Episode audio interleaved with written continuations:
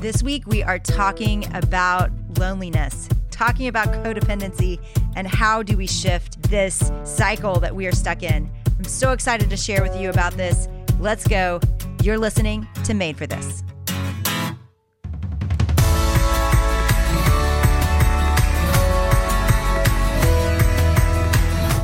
Thanks to HelloFresh for supporting Made for This. Go to HelloFresh.com slash made for this 14 and use the code made for this 14 for up to 14 free meals plus free shipping.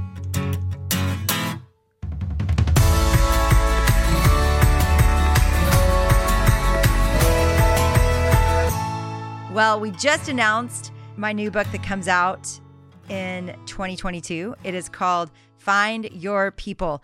And this is a message that I do hit the table about because in my research and specifically with Get Out of Your Head, there was just this loud, clear message that we need deeper community day in and day out of our lives if we are going to live healthy and full lives for the glory of God.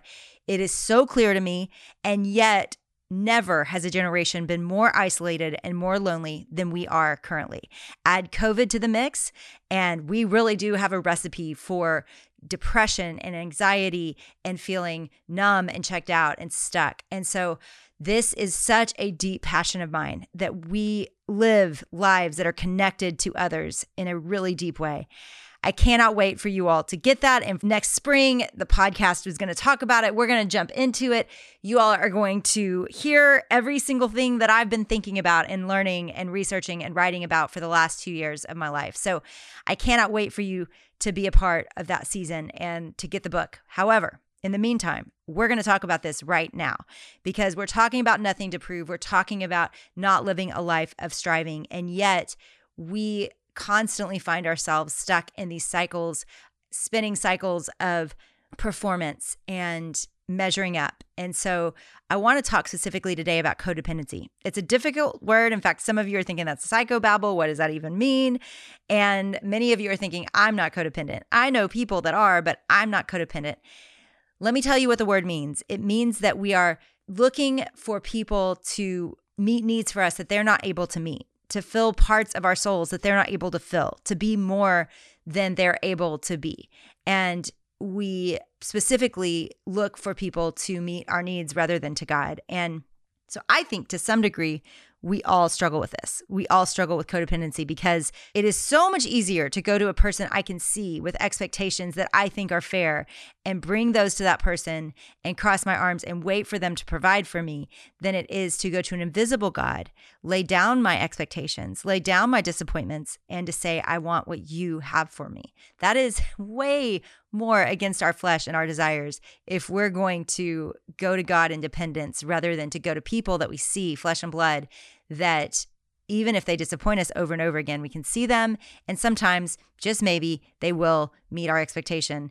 And guys, this is the cycle that many of us find ourselves in. And so we live disappointed in our relationships and we live hurt by the people that we're supposed to be loving and kind to. And yeah, I just see this again and again. I see this in my own life. I see this in the lives of the people I love where we are setting a bar so high for other people that they can't ever reach it. And it further isolates us from people because they are destined to disappoint us. All of this starts with a feeling of loneliness, which is so common. Three in five people feel lonely. Three in five. So I want to read this out of Nothing to Prove. Loneliness is meant to be an invitation to draw closer to God, but our tendency is to try to frantically first meet the need with people, to prove to ourselves that we are lovable and funny and worthy of attention. We are made for dependency on God. We were built for that. Because God is invisible, we put our neediness on people, and that becomes unhealthy 100% of the time. It's called codependency. If we connect with people and we don't connect with God, we end up asking people to be our enoughness. Only God has the resources and ability to exhaustively meet your needs. Yes, we were designed to need human relationships, but they can never be enjoyed if we're using them to replace the, this ultimate relationship with God. Community is meant to point us to Jesus, not replace him. One thing I've learned about any negative emotion that I feel, which, you know, happens regularly, daily almost, I'll feel some sense of anxiety or fear or frustration or anger that kind of creeps in and and I have learned to notice it. Specifically even with loneliness too. These are things that God allows us to feel that he actually created in us. Emotions are a gift from God and those gifts are meant to draw us to God. They're supposed to be barometers that are telling us our temperature and what we need to pay attention to. We are hungry and we're supposed to eat. We get thirsty and we're supposed to drink. We crave time with people and we're supposed to go spend some time with people. However, at the very core of us, the thing that even Jesus uses as his analogy that that he is the bread of life, that he is the living water, that he is saying at the deepest core of your neediness is a desire to have a connection with an eternal God, with an eternal plan that loves you, that sees you, that is invested in you, that has a plan for your life. And so when you look at the story of scripture, what you see is a God saying, I know you're hungry. I know you're thirsty. I know you are angry. I know you're lonely. I know you're sad. I have the answers. I'm going to take care of you. But I'm going to take care of you not just in your physical needs being met, I'm going to take care of you in your spiritual and emotional and relational needs being met first in me. Guys, I feel like a broken record sometimes because I'm saying the same thing over and over again about different issues in different ways that we need Jesus. And when we walk with him, we flow with living water. There is hope that pours out of us, there is confidence that pours out of us, there is strength and power and authority that flows out of us because of ourselves. No, but because of God and the relationship we have with him and the power and the authority and the strength and the confidence that he issues us as we dwell with him, as we walk with him, as we know him and bring our troubles and our insecurities and our fears to him. And I don't know how to say it other than it's worth it and you have to try it. Because otherwise, you're just hearing me say it is a good thing to walk with Jesus, or you're hearing the hymns and the, the saints of old saying, Tis so sweet to trust in Jesus, right? Like these are the things that we are banking on. And yet, until we do it for ourselves, until you have been still for an hour in the morning with just Him and open that book, the Bible, and just read it and allow Him to minister to you in your fear, in your insecurity, in your worries that you have for today, you just are going to hear other people say it's worth it. And some of you have done that. You've sat down and you don't experience anything, and therefore you walk away. And I just would say you show up again tomorrow and you show up again the next day. And I'm telling you, over time, that relationship is deepened and that trust is deepened and that knowledge of your God is deepened. And over time, you will see the fruits of the Spirit coming in and out of your life. You know what I hate though? I hate it when things feel contradictory. Like you really need people. And the Bible says that we need each other and that we can't do this alone. And you're not supposed to need people because you can't become too codependent. It feels like tensions that we can't possibly hold perfectly and correctly. And that's not what scripture says. In fact, what scripture says is, and I've said this verse multiple times in this series, but I'm going to say it again and again and again seek ye first the kingdom of God, and all these other things will be added to you. A.W. Tozer says it this way put God in his rightful place, and 1,000 problems are solved all at once. This isn't about getting everything in its rightful place. It's about getting God in his rightful place. And out of that, you will have what you need. You will have living, flowing water that springs up and in and out of you, Jesus talks about in the book of John. So we know that there is a way to live that is wholly different than the world that allows us to be a life giving force to the people that we love. So there's a way to live and it is not complicated. It is not getting everything just right and having people in their rightful place and me in my rightful place and saying the right things and doing the right things. That's not scripture. That's not the gospel. That's not what the Bible says. Otherwise, that burden would be heavy and that yoke would be not refreshing and light. It would be very difficult. His yoke is easy and his burden is light. And the reason it is that way is because we trust in him. We keep in step with him. We walk with him. Galatians says we keep in step with the Spirit. And in that same passage is where the fruits of the Spirit are mentioned. So there is a peace and a refreshment that comes as we walk with Jesus. I know I say it every week, all the time, but it is the way our lives change. It is the life we're looking for, walking in the presence of God day in and day out, minute by minute. It's not something we achieve, it's not something we check off a list. It's a way to live. It is a whole fundamental, powerful way to live.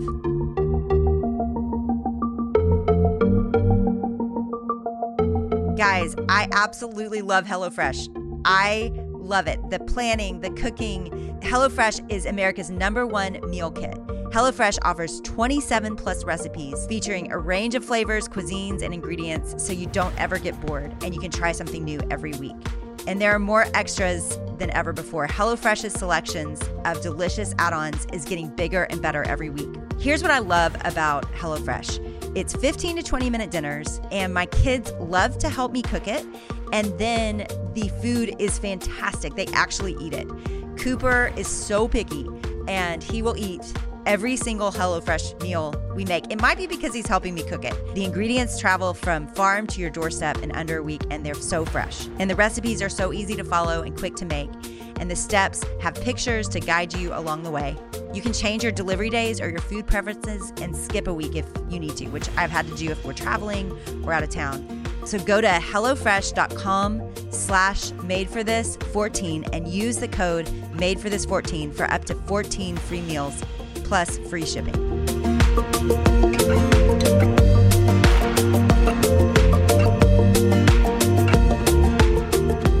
So here's a few questions that you guys asked about this that I think is awesome. We took questions on Instagram. If you don't follow me there, go there right now. I love Instagram. It's the place I interact with you the very most. I get to hear from you. I read a lot of the messages. I don't always get to respond to all of them, but I try to read as many as possible. And I'm so grateful. And I do definitely try to respond to some. So, what I would say is go to Instagram. It's Jennie S. Allen, J E N N I E S, as in Sam, Allen, and A L L E N. So, go there, follow me there, say hi in the comments. And yeah, it's awesome to hear from you guys and know you're real out there the tens of thousands of you that listen every week. I can't believe it. All right. So, so one of the questions we got off of Instagram. I feel like I constantly am disappointing people. It's one of the reasons that I strive. What do I do to let go of living this way? Well, I think the first thing is to accept that you are going to disappoint people. And that pressure of trying not to disappoint people is a miserable way to live.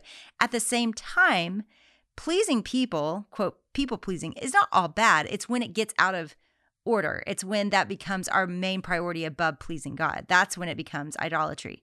And so, wanting the people that you love to feel loved, wanting the people that you love to experience your kindness and thoughtfulness and presence, that is a good thing. If one of my kids is always ungrateful, I'm not just going to go, well, he's disappointing to me and you know, he should be better, but I'm not. I'm, i mean, it's just the way it is. People are just ungrateful. No, I'm to instruct him. I'm to lovingly say, hey, buddy, let's say thank you. Like, let, let me tell you what I need to hear, what other people need to hear in this situation. So there are times for loving correction in relationships where we hear the truth of, you know what, this is continually not thoughtful. And I really need this from you.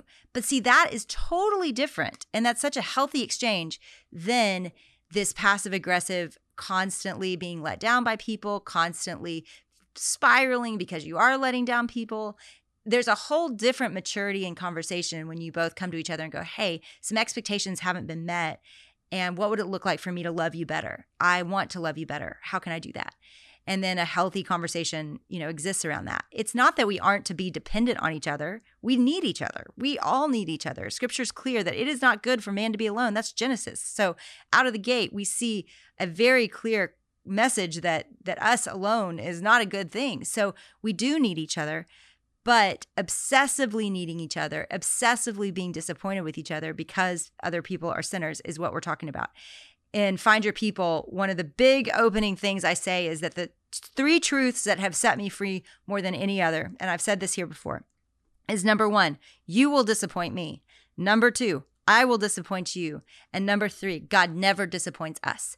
And that is the key to allowing people to be sinners in your life, to being comfortable apologizing and dealing with conflict because of course we're going to hurt each other because we're sinners and just knowing that that we're going to have breakdowns in relationships and we shouldn't be scared of them you know, if, if approval becomes your oxygen, then you will need it to breathe and you will break down or spiral out anytime that something goes awry with a relationship that matters to you. And that's where codependency can ruin and wreak havoc on your relationship and on your own well-being and your own life. And and what the gospel promises is you will always have God. He will always meet your needs. And people will let you down, but you will always have God. And as we come to terms with that and accept that and grow in that peace and that grace, there's a freedom to be imperfect and to work things out together and to not just have everything work out perfectly where everybody likes us and we have a bow on top of every issue that we would ever have. No, there's not always bows and things don't always work out. And we can be okay, even if we lose relationships, even if people that we think should be there for us forever walk out the door. There's still a world where you can live and be okay. And it's because of the love of God. And to know that love, how deep and wide and high is to be filled to the fullness of the measure of God. That's what scripture tells us in Philippians. Man, that is what we need is to know that love and to be filled with the fullness of the measure of God. And there are days I have felt that. There are days I have walked with him in such peace and confidence that he has filled me full and I am overflowing. And there are a lot of days that I have not gone to him, that I've gone to my circumstances and to people in my life to meet those needs. Always breaks down. Another question How will living in this freedom and not striving affect my friendships or my marriage for the better? I would say this is probably the greatest gift you can give the people you love is to let them disappoint you, to be quick to admit your own failures and weaknesses, and to trust in God to sustain and fulfill you. When you come into a relationship with that, there are streams of living water flowing through you, in and out of you, because there is a peace that transcends understanding. And you don't go to people thinking, What can I get? You go to people thinking, What can I give? And that is, oh, those are the most refreshing people. We all know people like this that just bless our lives because of their contentment and they want to be a blessing to us. And and that's who we want to be. We want to be people full of God and giving God away to people that we love, people that we know, and people we barely know. One of the things I've worked on this year, in fact, my words, some of you know this is true of me because you've probably seen me somewhere out. And I am, it is difficult for me in public spaces to be warm and outgoing and open to people. I shut down and I've analyzed this. I probably should go to counseling for it but it is really genuinely something that is hard for me. And so my words this year, and yet that is one of the greatest ways to take the gospel to people and to love people well is is to love strangers as we are going. And so I really have like this my words this year are to love strangers. And so I think part of that comes from a, you know, ADD, my mind is always somewhere else and and it's hard for me to be present, but it's a selfish thing no matter what because if i put the person in front of me ahead of myself and i come to them full of god then i have so much to give them in the way of eye contact and questions and care.